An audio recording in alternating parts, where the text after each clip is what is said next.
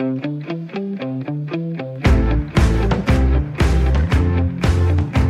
lytter til Sportsugen med mig, Claus Elgaard. Lige præcis. Velkommen til Sportsugen, og der er nok at tage fat på fra den danske og internationale sportsscene. Så vi har været vælge med hård hånd i forhold til, hvad vi efter vores beskedende mening mener skal have en ekstra tur i æderen. Jeg kan lige så godt sige det med det samme. Vi kommer til at bruge en del tid på tyrkisk fodbold, og blive lige hængende et kort øjeblik for at give mig chancen for at fortælle, hvorfor. Trabzonspor er blevet tyrkiske mestre. Umiddelbart er det jo bare en pokal i skabet. Men vi giver dig et indblik i en vanvittig verden og en forståelse af, hvor meget fodbold betyder i Tyrkiet. Liverpools legendariske manager Bill Shankly sagde jo, fodbold er ikke et spørgsmål om liv og død, det er meget vigtigere. Det citat giver noget mere mening, når man hører historien i og omkring Trabzonspor og Trabzon. Vi skal også snakke om Gio Detalja, en syvdobbelt verdensmester, øh, som har rockstjernestatus og en legendarisk stor kamp i kvindeboksning. Og husk, at du kan skrive ind til os på sms under hele udsendelsen. Du sender bare en sms til 1424, og du må meget gerne inkludere dit navn og hvor du kommer fra. Det var altså en sms til 1424. Velkommen til Sportsugen. Kvindeboksning har længe været anerkendt og respekteret, og der er en stor tradition for kvindeboksning i Danmark. Tænk bare på navne som Anita Christensen, Sara Mafo, Dina Torslund, der alle sammen har VM-bælter hængende over pejsen. Og nu har kvindeboksningen taget endnu et stort skridt internationalt. Det skete i weekenden, da Madison Square Garden i New York, det er boksningens svar på Wembley Arena, for første gang nogensinde havde en kvindekamp som hovedkamp. Irske Katie Taylor vandt over Amanda Serrano, hun kommer fra Puerto Rico, og Madison Square Garden var udsolgt til bristepunktet. Sara Mafo, du er dansk verdensmester og har netop forsvaret din titel. Hvad betyder sådan en kamp for kvindeboksningen, tror du? Ej, men den betyder jo så meget. Det er jo to store profiler, som møder hinanden i en kæmpe arena, altså virkelig. Og nu har jeg set øh, kampen, og det er altså en kamp, der, der virkelig højner øh, kvindeboksning. Er det, er det noget, der generelt vil komme til at samle mere respekt om det? Ja, det tror jeg helt sikkert. Altså, når to øh, store profiler på den måde, og den måde, det bliver bygget op på, og hypet på, og det hele, det er jo med til at løfte sporten generelt. Kan man kalde det her for den, skal vi sige, endelige blåstempling af, af kvindeboksning? Øh, altså, at det sådan kommer frem, tænker du? Ja, at man bokser det i, Madison Square Garden som, øh, som øh, main event og så videre. Altså, er det en blåstempling for en gang for alle af kvindeboksning? Det synes jeg. Men det er altså også to profiler, der gør så godt og har gjort det godt, altså i hver deres vægtklasser. Og Katie Taylor, hun er jo øh, en, en, et, et kæmpestort navn i Irland, og det samme er Amanda Serrano inden for kvindeboksning. Så at de møder hinanden sådan et sted, helt sikkert. Altså bestemt, det gør det. Tror du, øh, så får at sådan en kamp vil komme til at gøre noget ved jeres purse, som det hedder, eller løn, det I får for kampene? Øh, kan det være med til at højne, skal man sige, jeres purse? Jeg ved ikke, om sådan en enkelt kamp kan gøre det, men jeg ved da, at øh, nu har jeg hørt, hvad de har fået for det, eller det står der jo. Så selvfølgelig håber man da på, at det kan gøre det lidt sjovere for os andre også, der også er oppe på samme niveau. Mm. Er, er det et mål i dig selv, med for, for at, at komme til at bokse i Madison Square Garden? Altså, alle fodboldspillere vil jo gerne spille en kamp på Wembley Arena. øh, er det et mål for dig at bokse i Madison Square Garden? Ah, men det kunne da være fedt. Altså, den mulighed vil jeg da aldrig nogensinde takke nej til. Nej. Øhm, måske venter der også en, en stor kamp her i Danmark, og det er jo den kamp, som, øh, som du altid bliver spurgt ind til, og Dina Torslund bliver, bliver også spurgt ja. ind til kampen. Oh, ja. ja. Så det gør jeg selvfølgelig også. Så hvad, hvad, er, hvad, hvad er status på kampen? Altså lige nu er der ikke så meget status på den kamp. Øh, jeg har lige bokset her for en uge tid siden. Og hvis den mulighed åbner sig, og der kan komme en aftale på bordet, så er jeg sgu klar. Det har jeg hele tiden været. Ja, ja. Og det, man kan sige, at I er jo begge to på hjemmebane, hvis den skal bokses i Danmark, og det må man vil formode, ja. den trods alt skal, ikke? Og jeg tænker ikke, den giver så meget internationalt. Det er jo med en kamp herhjemme, der er sjov. Nej.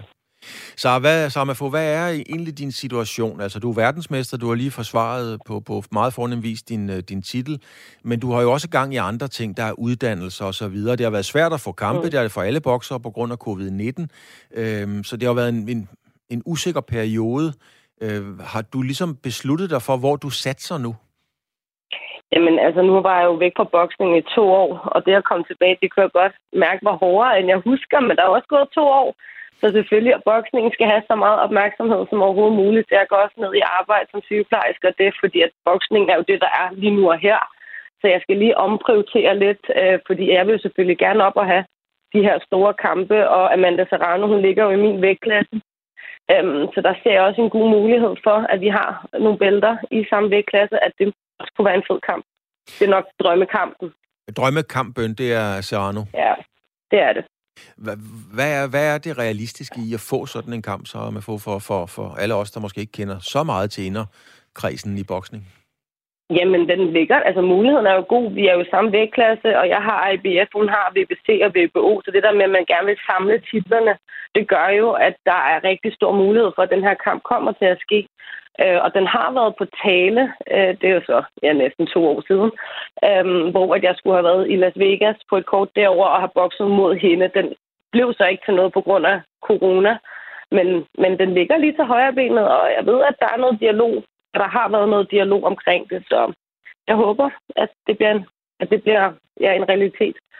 Det er i hvert fald to spændende kampe, der potentielt venter. En mod uh, Torslund, en mod uh, Serrano. Måske dem begge to. Tak ja. til dig, verdensmester Sarma Fogh. Tak fordi du vil være med. Selvfølgelig. God dag. I lige måde. Den tidligere mangeårige FCK-træner og nuværende norske landstræner, så ved vi godt, det er Ståle Solbakken, har været meget aktiv i debatten og ikke mindst kritikken af fodbold-VM i Katar. I sidste uge fik han en pris af Amnesty for netop sit engagement i præcis den debat. Og derfor ringede min kollega, det er Niklas Stein, til Ståle Solbakken for at høre ham ind til prisen. Og også høre om, hvorfor han vælger at kritisere VM i Katar, og ikke mindst hvorfor han i samme ombæring kalder DBU-formand Jesper Møller for en svag leder. Det er svært at sige, og det, det, jeg synes det var meget svært at sige, om, om vi har gjort det rigtige, om vi har gjort nok. Men det som skedde var jo, at det var et grasrotopprør. Det vil si at det, det var mange det, var mange... det er svært at sige, om vi har gjort det rigtige, og om vi har gjort nok, siger Ståle Solbakken. Der var et græsrodsopgør, fordi mange fans pressede på for, at der skulle gøres noget mere og grænskes, hvad Norge skulle gøre, hvis altså de kvalificerede sig. Klubben Tromsø pressede på, og så skete der det, at man måtte tage stilling til det i fodboldforbundet i Norge. Det endte med et flertal for, at man ikke skulle ende med at boykotte, men i stedet stille krav til FIFA og myndighederne i Katar. Det er tvivlsomt, om vi har gjort nok, men det blev en stor debat, hvor alle kom til ord, siger Ståle Solbakken. Nu kvalificerede Norge sig jo ikke, men han fremhæver til sidst Norges nyvalgte fodboldpræsident Lise Klavenes, der i sidste måned gik på talerstolen ved en FIFA-kongres i Katar hvor hun holdt en sidenhen meget omtalt tale, hvor hun kritiserede både FIFA og Katar, og det gjorde hun godt, mener Ståle Solbakken. Og som skulle komme med sin indstilling. Så det blev jo et stort flertal for at man ikke skulle boykotte, men at man skulle eh, sætte et uh, uh, store krav til, uh, til FIFA. Uh, Eh, Eh, og qatarske myndigheter for å forbedre forholdene, spesielt da, til de, migre, mig, eh, de, eh, eh de arbeiderne som, som, jobbet eh, på bakken. Og de migrantarbeiderne, at de skulle få bedre kår. Om vi, om, om, om vi har gjort nok, det er vel tvilsomt. men men det ble i hvert fall en kjempestor debatt hvor, eh, hvor alle kom til orde. Eh, og så endte det som det gjorde. Eh, Norge kvalifiserte seg ikke. Eh, og, og, det, og man, man, konkluderte før det med at man ikke skulle boikotte. Eh, og, og, så eh, kulminerte det hele da, på mange måter. Eh, Gjennom kvalifiseringen med at vi gjorde våre aksjoner, eh, og at da Lise Klavenes, som ble nyvalgt president, gikk på talerstolen i Fifa og eh, egentlig vel bare talte snakket sant og, og fortalte sannheten. Eh, både i et lille historisk perspektiv og hva hun hadde fått av oppdrag på mange måter av, eh, av eh, av det norske eh, fotballtinget, og det gjorde hun riktig, riktig godt, må jeg si. Når du siger, at det er tvivlsomt, om I har gjort nok, det, det overrasker mig egentlig lidt, når man tænker på, at, at Norge jo bliver set som, en øh, som, som, som et af de lande, der har været mest aggressiv, eller hvad skal man sige, mest, mest øh, på frontlinjen, hvad angår den her øh, Katar-debat. Hvad, hvad, hvad, hvad, hvad er selv dine egne overvejelser i forhold til, hvad I kunne have gjort mere?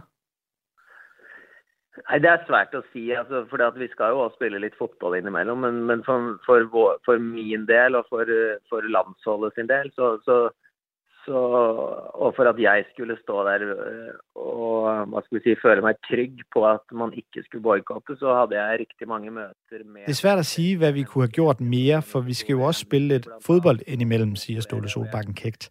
Men for min del og for landsholdets del, og for at jeg skulle bli trygg ved at boikott ikke var det riktige, så har det vært riktig mange møter med forskjellige folk og organisasjoner som Amnesty og politiske journalister, der har forskjellige syn på saken. Det handlede om, hvilke midler man kan bruge, hvad der sker i Katar, og hvad der er muligt at opnå. Det endte så med, at vi i det norske fodboldforbund og på landsholdet besluttede ikke at boykotte, men i stedet stille meget klare krav. Så kan man måske sige, at der ikke er blevet gjort nok. Nu er der lidt tid tilbage, men alle rapporter tyder på, at man ikke er lykkedes med at presse Katar.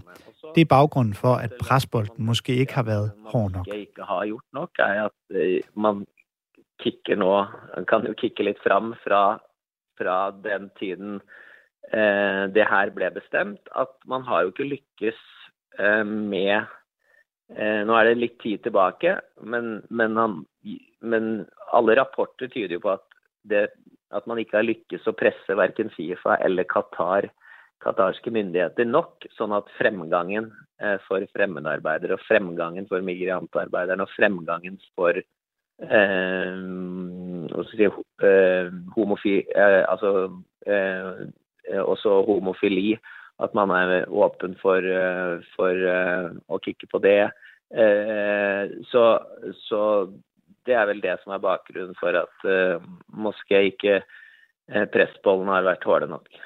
Jeg tror roligt, man kan sige, at den her debat, den, den har taget meget til, især over de seneste år i Danmark, såvel som i Norge. Øhm, og, og kritikken er især øh, taget til. Amnesty har engageret sig rigtig meget. Du har selv fået den her øh, pris af Amnesty. Men det er noget, vi snakker om meget i Norden. Når FIFA en gang imellem bliver konfronteret med de her spørgsmål, så øh, lyder svarene jo, vi skal tænke på, at der er sket meget i Katar, der er reformer, der er blevet rullet ud, og øh, FIFAs øh, og Katar for så vidt argument for at holde liv i den her slutrunde er jo, at de synes, at den gør øh, gode ting. Tænker du nogensinde om, hvorvidt mm, du og øh, andre øh, kritikere af VM i Katar kan gå, øh, være gået for vidt sagt på en anden måde? Kan der være noget om, at øh, der er sket en masse? Ja, det er ikke sket en masse. Det er beviselig det er ikke skjedd en masse. Det har nok skjedd noe, men at det har skjedd masse, det er eh, løgn. Altså, det viser jo alle rapporter fra der er ikke sket en masse. Det er bevisligt. Der er nok sket noget, men der er ikke sket en masse. Det er løgn.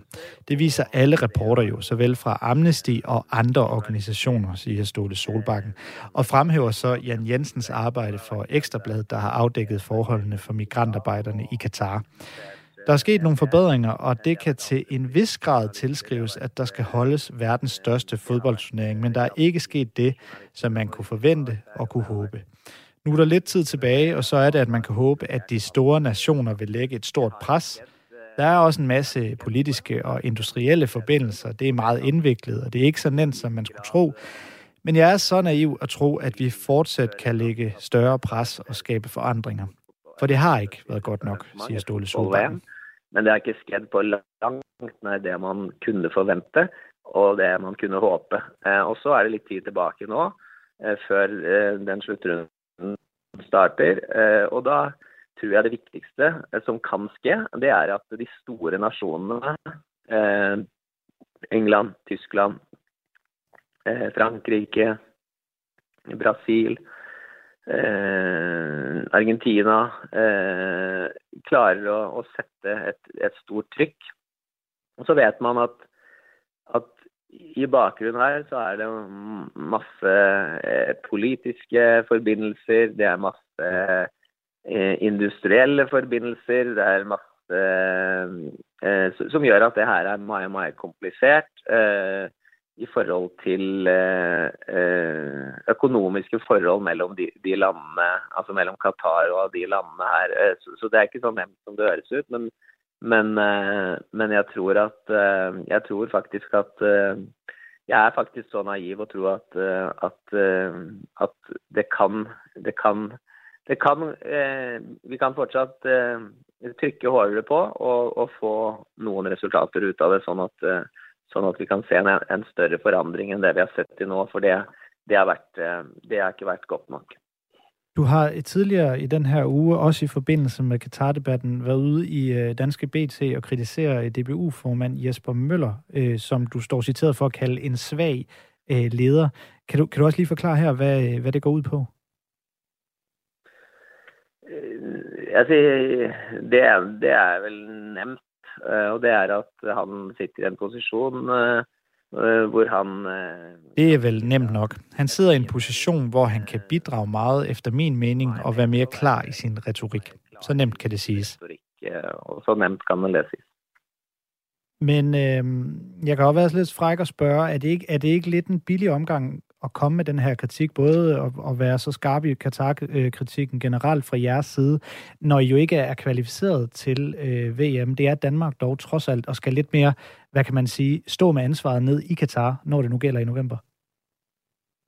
Det er jo, for mig så er det helt irrelevant. Det er jo ingenting med at sige, at, du er, at man er deltager eller ikke deltager. Altså, eh, uh, Jesper Møller skal ikke spille fodbold i Qatar. Uh, eh, uh, eh, og Øhm, For mig at se, er det helt irrelevant, hvorvidt vi deltager eller ej, siger Ståle Solbakken. Jeg synes ikke, man skal spille fodbold-VM i Katar. Vi er selvfølgelig medlem af FIFA, og det kan godt være, at der er et argument, der siger, at man ikke kan bidrage, hvis man ikke er der. Men sådan er det ikke for mig. Sagen er meget større end som så, og der er en større helhed og perspektiv på det. Det har altid været på tale at være en nation, der kan bidrage, siger altså Ståle Solbakken det er jo, det er jo, den saken her er mye, mye større enn som så, og det er mye, mye større hel, helhetlig perspektiv på det enn hvilke eh, Italia f.eks. skal heller ikke delta. Jeg tror at Italia hadde hatt uh, Italia også kan være en nasjon som kan, uh, som kan bidra riktig mye her.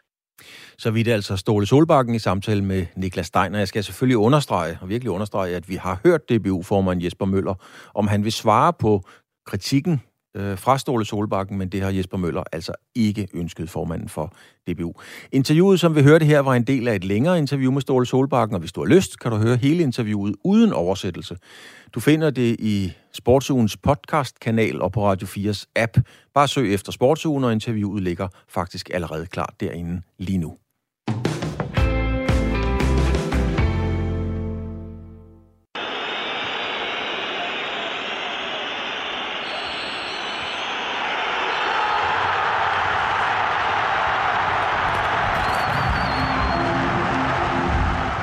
Trabzonspor er tyrkiske mestre i fodbold med Andreas Cornelius i en afgørende rolle igennem hele sæsonen.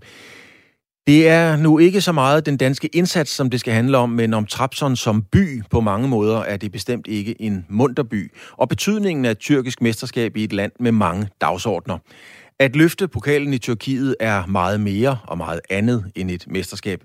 Mesterskabets store betydning for Trabzon kan ikke kun forklares med, at det er 38 år siden titlen er gået til byen ved Sortehavet langt væk fra Istanbul. Trabzon er en arbejderby med en stærk nationalisme, som har stået i skyggen af det mere, skal vi sige, multikulturelle Istanbul. Men denne her gang vandt Trabzon altså over Istanbul. Min kollega Emil Mortensen har set nærmere på Trabzon.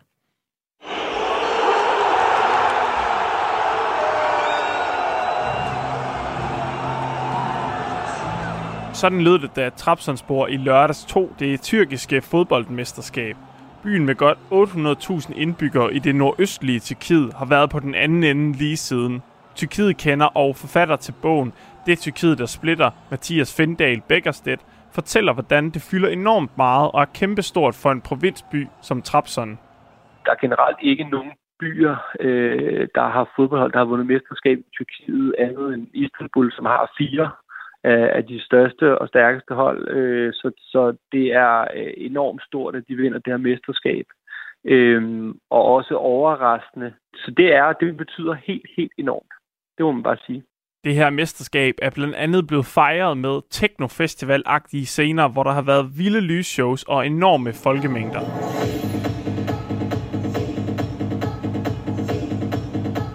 Og den stolthed, man ser i byen, den er et produkt af, hvad Trabzon er for et sted. Det er en by dybt forankret i en tyrkisk national identitet. Det er et, et arbejdersamfund, hvor at øh, økonomien har været påvirket i mange øh, år af, af, af svære politiske perioder, og at man også ofte ikke har fået de samme investeringer, og de har ikke oplevet den samme form for sådan økonomisk øh, Øh, sådan renaissance, som, som en, en by som Istanbul har været igennem i, i årtier. Så det, det er en by, som virkelig ser sig sådan i, i skyggen af, af Istanbul, men er en stor by og med en meget, meget stolt øh, sådan, øh, lokalbefolkning knyttet til byen. Ikke alene er Trabzon en stolt by, men også en by præget af højrefløjsnationalisme. Ved det seneste nationale valg i 2018, der fik de to yderliggående højrefløjspartier der også flere stemmer i Trabzon, end partierne gjorde i gennemsnit på landsplan. Tyrkiet kender Mathias Findal Beckerstedt fortæller, hvordan byen har været samlingspunkt for nationalisme bredt set i Tyrkiet nogle af de øh, bevægelser øh, igennem, øh, altså op igennem 60'erne, 70'erne, 80'erne, øh, hvor man også har haft øh, militærkup i, i Tyrkiet, at nogle af de bevægelser, man var knyttet til, til højrefløjen og til nationalismen, har simpelthen haft stærk lokal forankring i Trabzon. Og øh, man har, har haft nemmere ved at række ud med fortælling om en færre en tyrkisk national identitet i Trabzon, fordi der ikke var lige så mange minoriteter, øh, og ikke lige så multikulturelt samfund, som man så blandt andet i, i, eller som man har set i Istanbul. Og derfor så var det et godt samlingspunkt for, øh, for øh, en nationalisme. Det var nemmere at hente øh, folk ind på den fortælling, fordi man har haft øh, en, en fattig, øh, et, et fattigt et bysamfund, man har haft et, et stigende antal arbejdsløse, og man har haft en, en, en infrastruktur, som har været hårdt ramt modsat øh, nogle af de andre byer, som har været mere ekspansive i væksten. Og derfor har det været et lukrativt sted for, for samling af sådan, øh, Tyrkiets na- øh, nationalisme.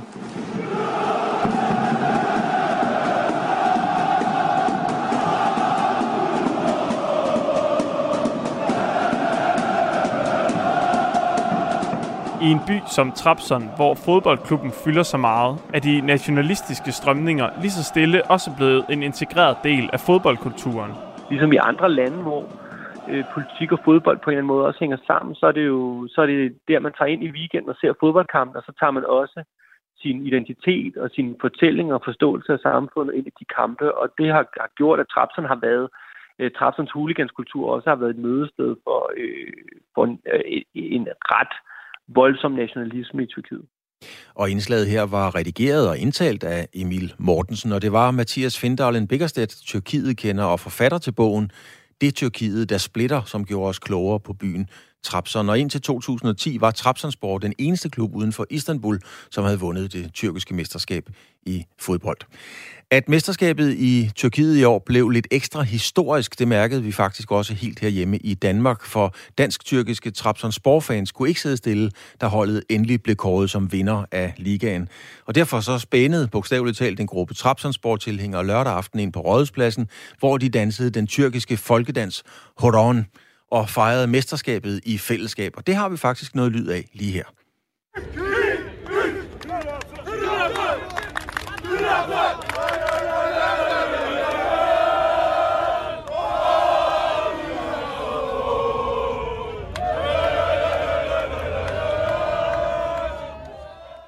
Og det er altså en øh, noget særlig begivenhed, og det er jo så også en af grundene til, at vi har valgt at bruge mere tid på denne her ting i Sportsugen. Og derfor har jeg nu inviteret min kollega Niklas Erbelor Dein i studiet. Niklas, du er jo øh, meget interesseret i tyrkisk fodbold. Du har et fagligt professionelt kendskab til det, og så har du fulgt med i, hvad der sker i Tyrkiet generelt i rigtig, rigtig mange år. Nu har vi hørt lidt om byen Trabzon, men hvad er øh, fodboldklubben Trabzonspor så for en klub?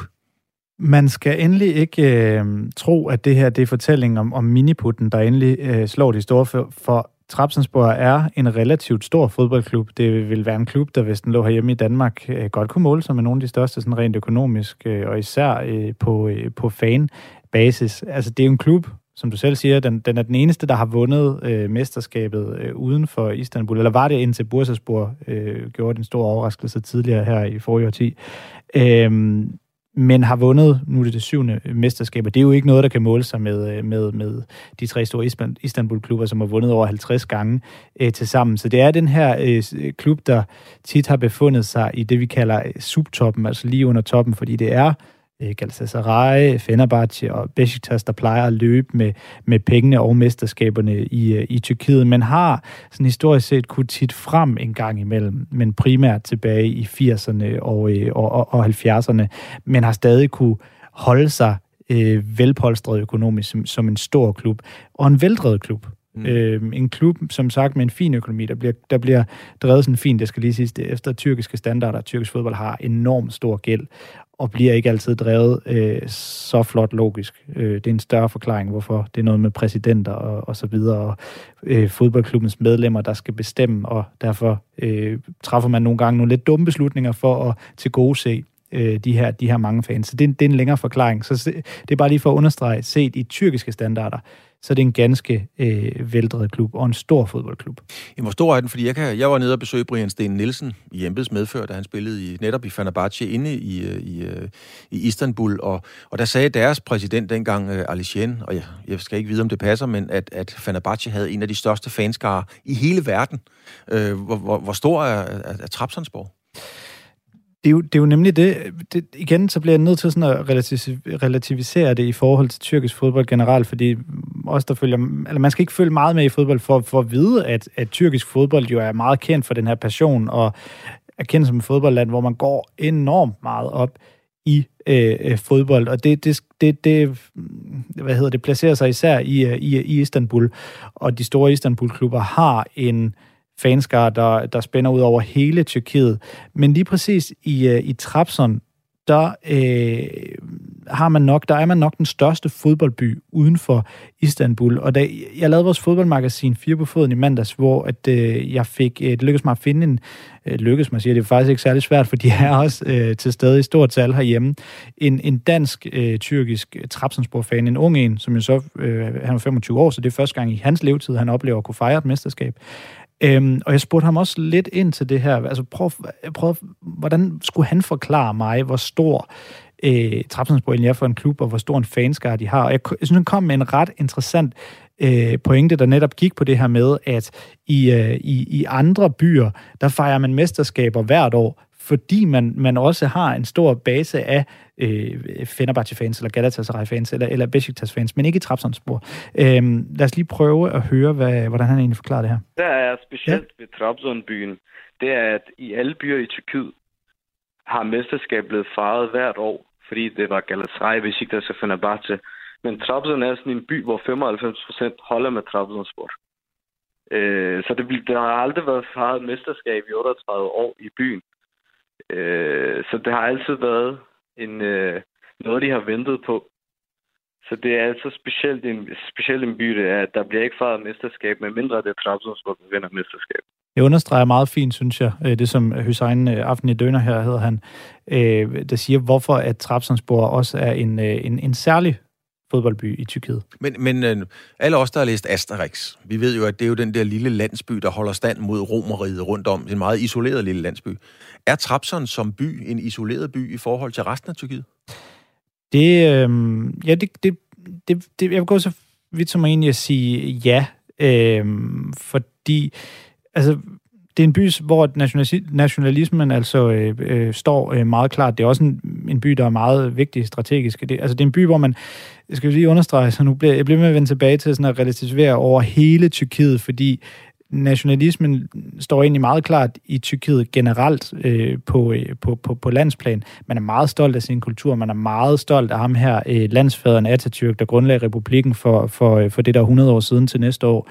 Øh, men lige det her, øh, synes jeg egentlig ikke, jeg er ekspert på. Så vi hørte Mathias Findalen lige før øh, forklare øh, lidt om, øh, om, om Trapsum som by, og øh, det var mig, der også lavede det interview, og der var en bid, vi ikke lige hørte i øh, det monterede indslag lige før, som, som, som jeg lige øh, synes, vi skal høre her, som netop handler om, hvorfor Trabzon øh, har, også har en strategisk vigtig placering i, øh, i Tyrkiet, som ikke bare spænder, spænder ud over øh, Tyrkiet og de, de lande, som de normalt, øh, hvad kan man sige, øh, retter sig mod. Trabzon er et godt eksempel på det, og det, du vil også se det i mange andre lande, og der er også elementer af det i engelsk øh, fodboldkultur, men at, at øh, identitet og, og, og arbejderkultur simpelthen er blevet ført ind i, i, øh, i på fodboldstadion. Og det er der simpelthen ikke noget øh, problem i. Det, har jo, det er jo faktisk også ganske øh, spændende og interessant, at fodbold ikke bare er fodbold, men at, at de mennesker, der ser fodbold, også har nogle forskellige politiske historier og fortællinger, de tager med ind på fodboldstadion. Det, der har været nogle gange det farlige, det er, at det også har været en platform for voldsom nationalisme og øh, også for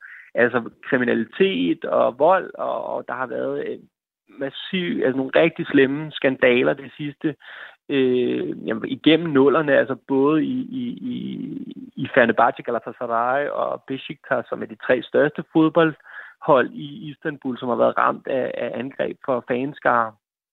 Men så har man simpelthen også set altså tilhænger i Trapson, øh, blandt andet to af deres øh, tilhængere, en af dem, som vi jo har spillet for Trapson før, som stod bag mordet på øh, den armenske journalist Hrant Dink øh, tilbage i, i starten nullerne. Øh, så det øh, er virkelig noget, der har været svært at adskille, og når man står inde på et fodboldstadion, så har der været masser, så er der ofte masser af symboler fra øh, politik og stat, som kommer ind på stadion. Øh, der var også en hændelse her for et par år siden, som en anden dansk fodboldspiller kom til at opleve, Mathias Sanker, da han spillede i Fenerbahce, hvor at, at Fenerbahces fodboldhold ligesom skulle, øh, skulle øh, reklamere for det tyrkiske militærs øh, ageren i Syrien i forbindelse med borgerkrigen i Syrien, hvor Tyrkiets militær var gået ind for at forsvare nogle øh, områder, hvor de gerne vil have kurdiske militære fraktioner væk derfra, og hvor at fodboldspillerne simpelthen blev tvunget ned i en trøje, som, som var øh, til støtte for det tyrkiske militær. Det er svært at forestille sig, at det sker hjemme i Danmark, så, så det er en del, når man er fodboldspiller, som man måske sådan lidt ubevidst køber ind på, at man altså godt kan blive øh, altså man godt kan blive en re- reklamesøjle både for øh, øh, altså politik og stat. Øh, Erdogan, som er øh, den tyrkiske præsident, der har jo også været med til at starte det, øh, det mindre hold øh, i, øh, i Istanbul, der hedder Başakşehir.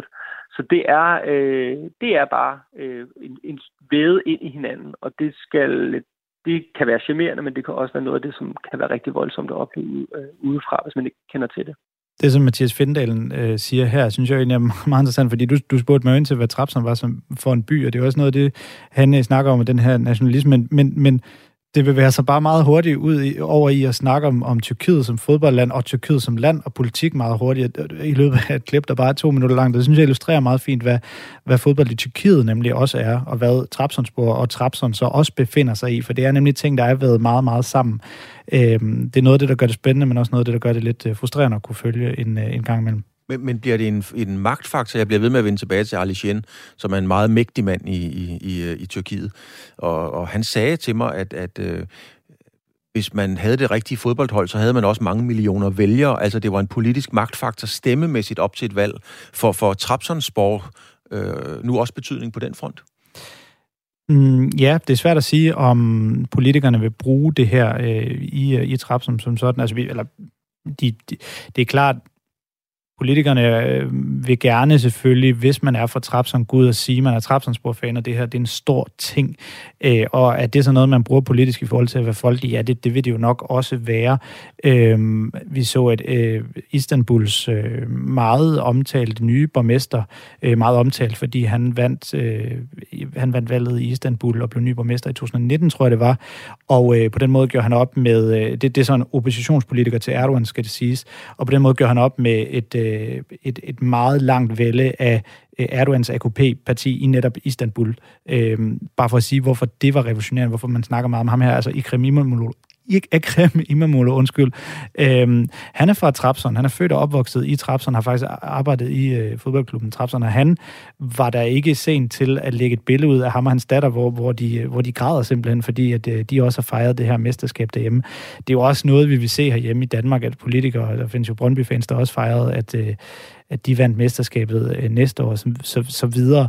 Øhm, men lige præcis den her ting spurgte jeg faktisk også øh, Mathias Findal om, altså om fodbold bliver brugt politisk i, øh, i Tyrkiet, og man har nogle eksempler på det, synes jeg lige, vi skal høre her. Øh, ja, det gør de jo ved, øh, simpelthen fordi de ved, at øh, der er så mange mennesker, der tager ind og ser det, og der er tv, der filmer kampene, at de ligesom putter symboler ind og øh, går ind og, og repræsenterer forskellige øh, fodboldhold, som, som viser på en eller anden måde en, en mobilisering af identitet, der er knyttet til de forskellige øh, vælgerbaser, de gerne vil have ind. Øh, lige så vel også fra modstandens side, altså Besiktas, deres hooligans, øh, Charse, hooligans øh, øh, hvad skal man sige, klub, er kendt for notorisk modstand af øh, KP-regeringen, Og da der var de famøse Gezi-protester i 2013, de her store urbane protester rundt omkring i Tyrkiet, så gik faktisk de tre største hold i Istanbul sammen. Øh, deres huliganskultur gik mod politiets fremfærd mod borgerne. Så, så øh, det er tydeligt hele vejen igennem og bliver brugt rigtig, rigtig tydeligt. Niklas, i Danmark der er det jo sådan, kan man sige. Hvis man holder med Brøndby, så er der nogle byer, så kan man få øretæver. Hvis man holder med FC København, så kan man få øretæver i nogle andre byer. Hvis man holder med Silkeborg, så kommer man nok ikke så meget op at slås. Hvordan er der at holde med Trapsonsborg i Tyrkiet? Jeg øh, vil faktisk lidt punktere myten om, øh, om at, at, at altså den der passionsmyte om, at man skal altså passe på med at begive sig i de, de, de forkerte øh, områder, når man holder med en pågældende klub.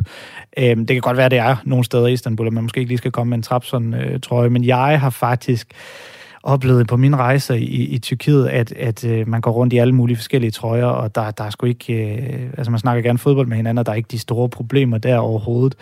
Øhm, øh, så så det, det, det er faktisk ikke det store problem. Man kan godt gå rundt med en Trabzon-trøje i Istanbul. Tak skal du have, Niklas Erbelov Dein, min øh, gode kollega. Niklas, du skal ud og ringe den næste kilde op. Og mens du gør det, så skal vi, øh, så skal vi lige høre fra en dansker, der har spillet i Trapson. Det er jo europamester og tidligere færøsk landstræner Lars Olsen. Han spillede i Trapson i sæsonen 91-92, øh, og dengang var fodboldklubben også noget, der fyldte rigtig meget ifølge Lars Olsen. Han øh, ankom til Trapson i klubpræsidentens privatfly. Lars Olsens fortæller, hvordan han nærmest blev modtaget som en konge. Der stod måske Øhm, 5.000 mennesker i lufthavnen og tog imod mig og ville bære mig i guldstol, og jeg blev kørt på en, i en åben bil øh, gennem byen. Jeg tror, sådan fejrer de, øh, de fleste nye spillere, altså hvis de kom, øh, altså øh, europæiske spillere, ikke? Så, så, øh, så, så tror jeg, de, de så os som øh, en eller anden form for frelser, at øh, nu kunne vi bide, bide skære med øh, øh, deres store øh, fodboldfjende, og det var de tre øh, store klubber fra, fra Istanbul, øh, Besiktas, Galatasaray og Fenerbahce.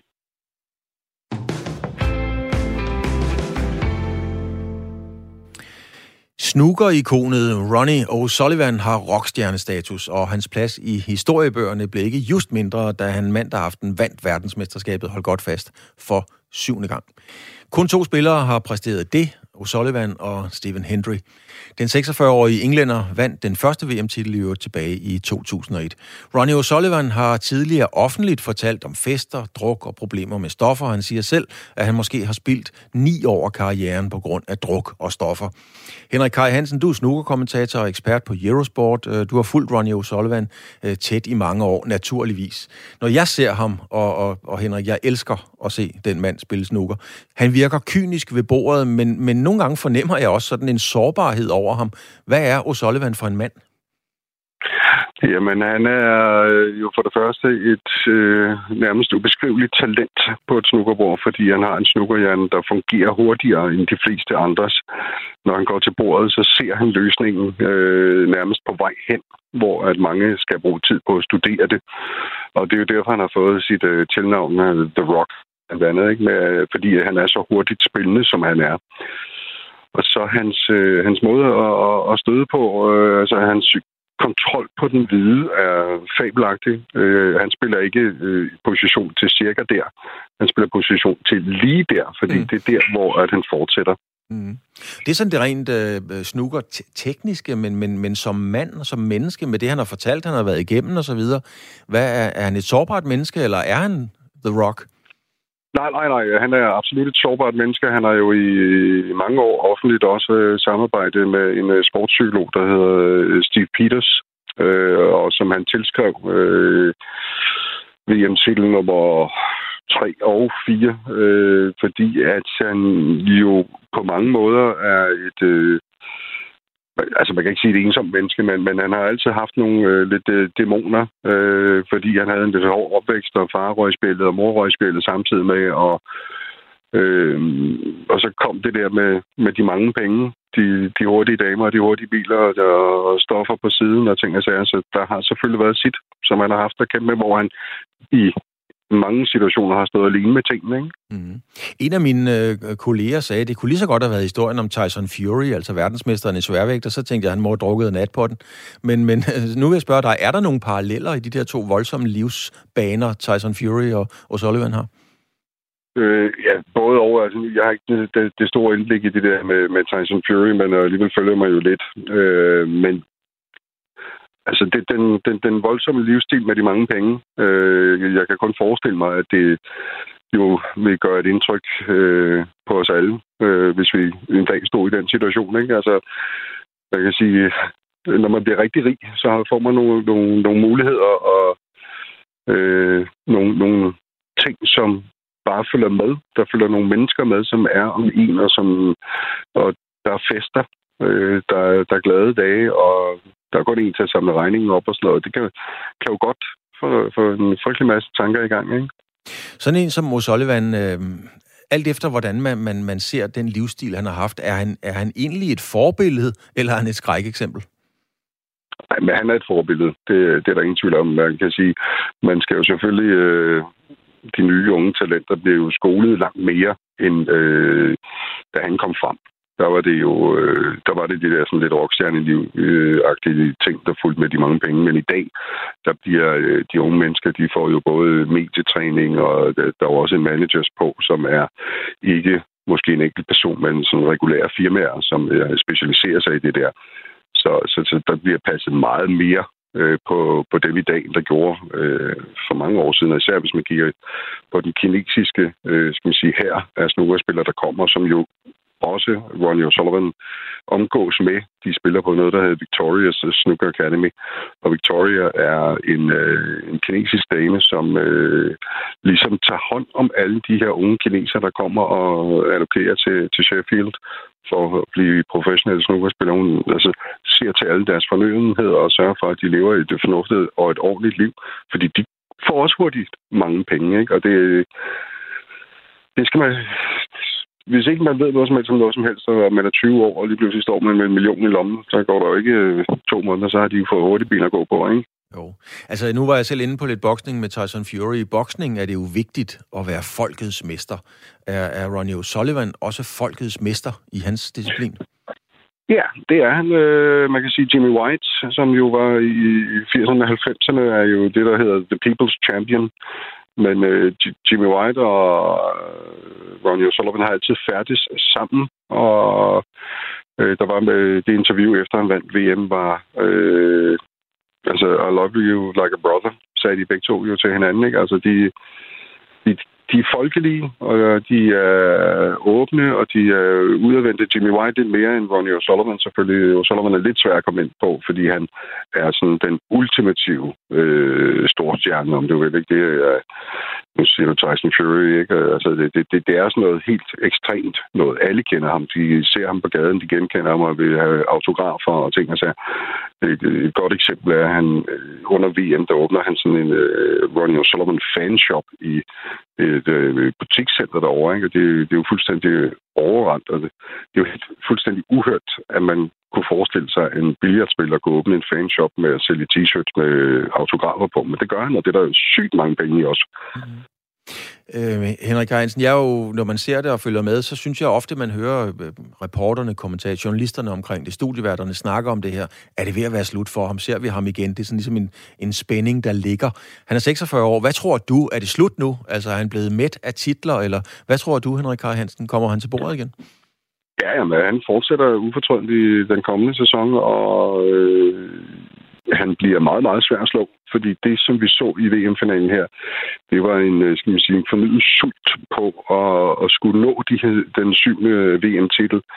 Nu har han nået op på siden af Stephen Hendry. I næste år, der er jeg sikker på, at øh, der er sulten, at øh, nu skal jeg slå Stephen Hendry.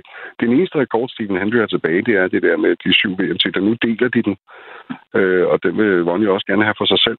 Og hvornår det så slutter, det er et meget godt spørgsmål, fordi han er blevet en driftig forretningsmand, også ved siden af, fordi han har gjort klar til karrieren slutter, øh, og har mange projekter kørende ved siden af, men han er stadigvæk, altså hvis man sammenligner med de unge nye talenter, der kommer op, der er et next level niveau, som øh, hvor Sullivan hører til på, som John Trump hører til på, Mark Selby, Neil Robertson, Williams og, og Higgins, de er next level snookerspillere. Det er det øverste niveau, du kan nå.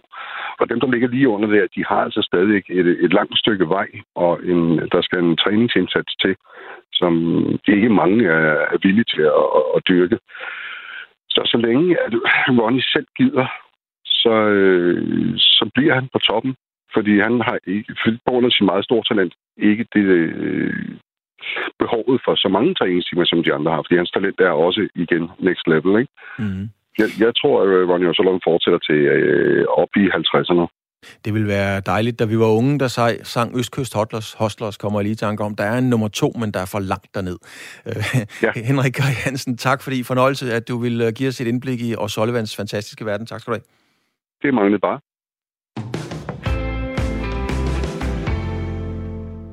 I morgen begynder Giro d'Italia, så tror jeg, det handler om cykling.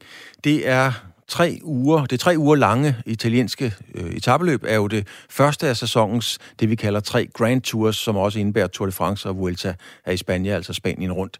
Distancerne, antallet af enkeltstarts, kilometer og antallet af bjerge osv., det varierer jo i løbende år for år.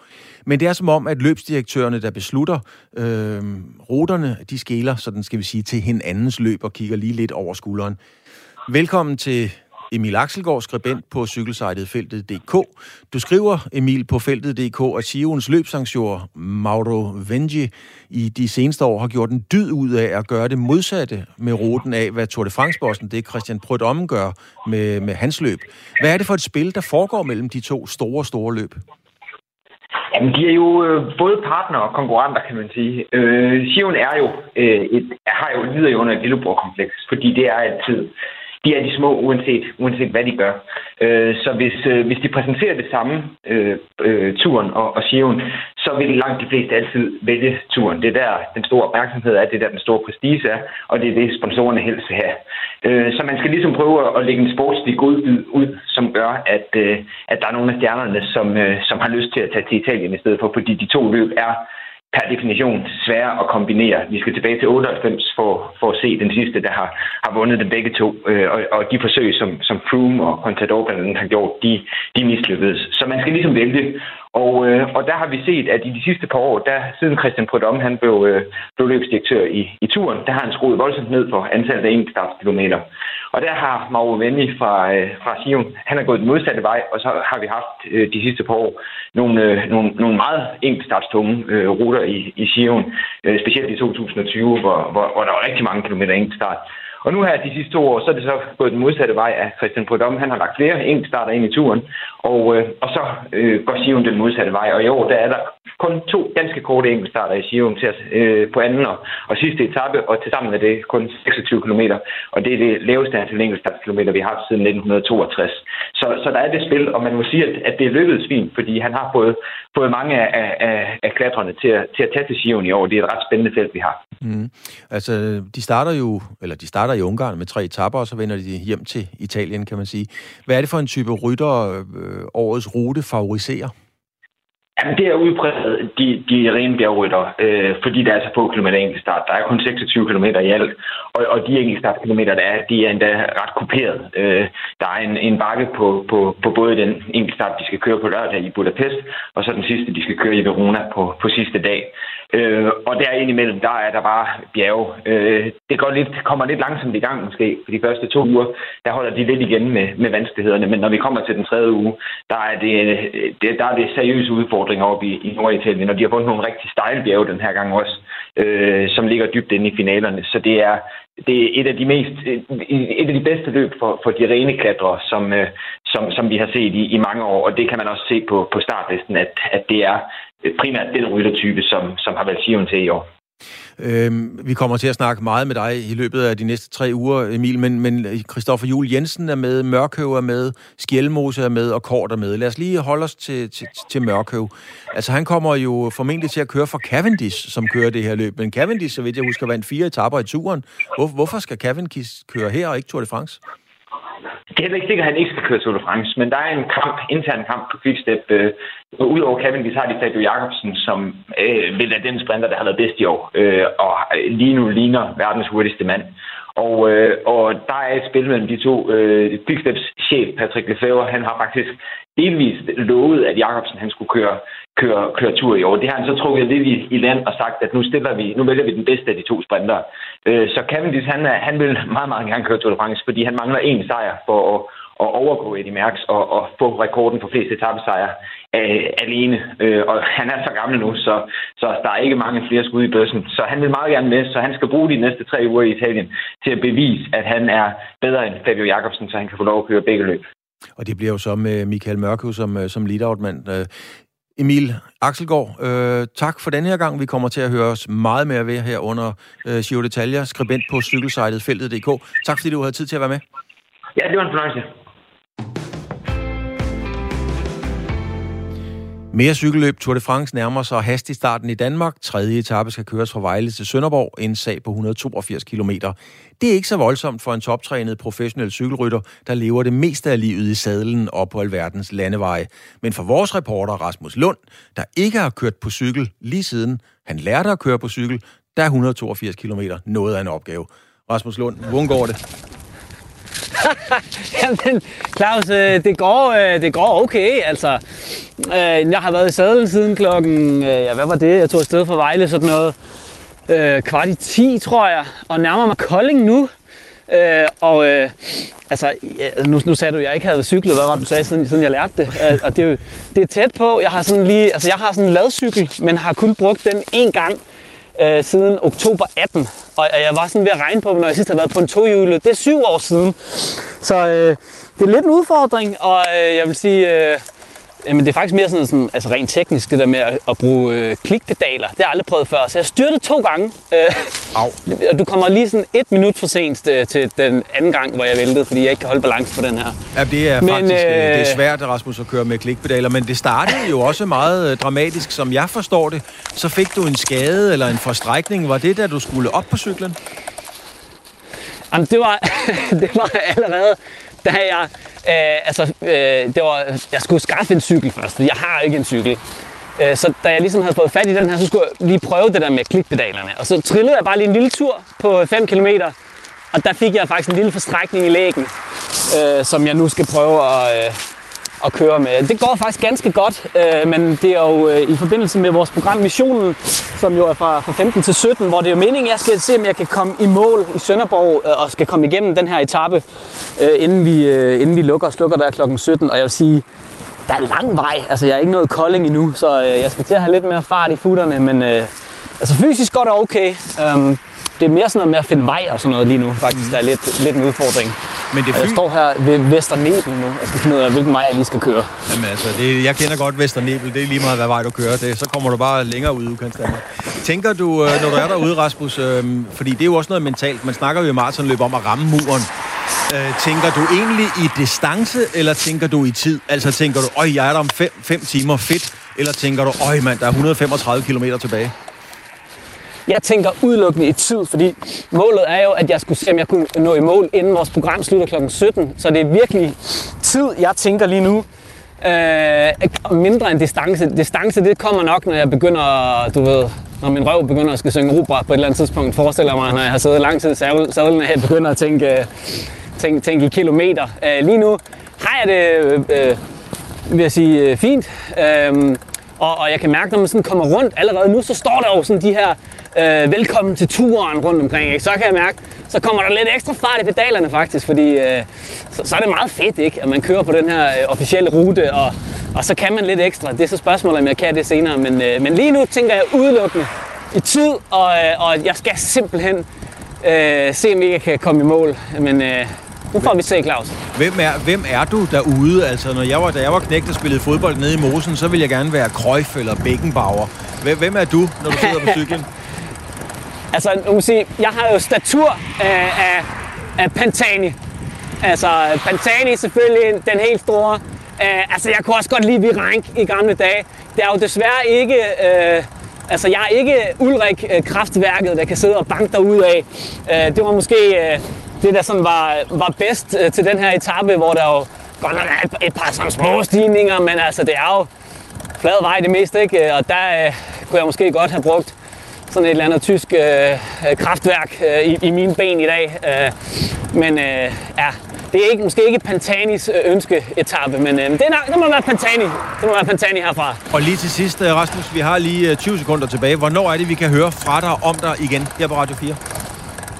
Jamen missionen øh, efter nyhederne kl. 15, så 15.05, så, øh, så går det løs, øh, så lyt med der. Det skal jeg garantere dig for. Vi gør en rigtig god tur. Pas på derude. Det var, hvad vi nåede i denne her omgang af sportsugen. Vi har også været vidt omkring fra professionel kvindeboksning over cykling og tyrkisk fodbold og meget, meget andet.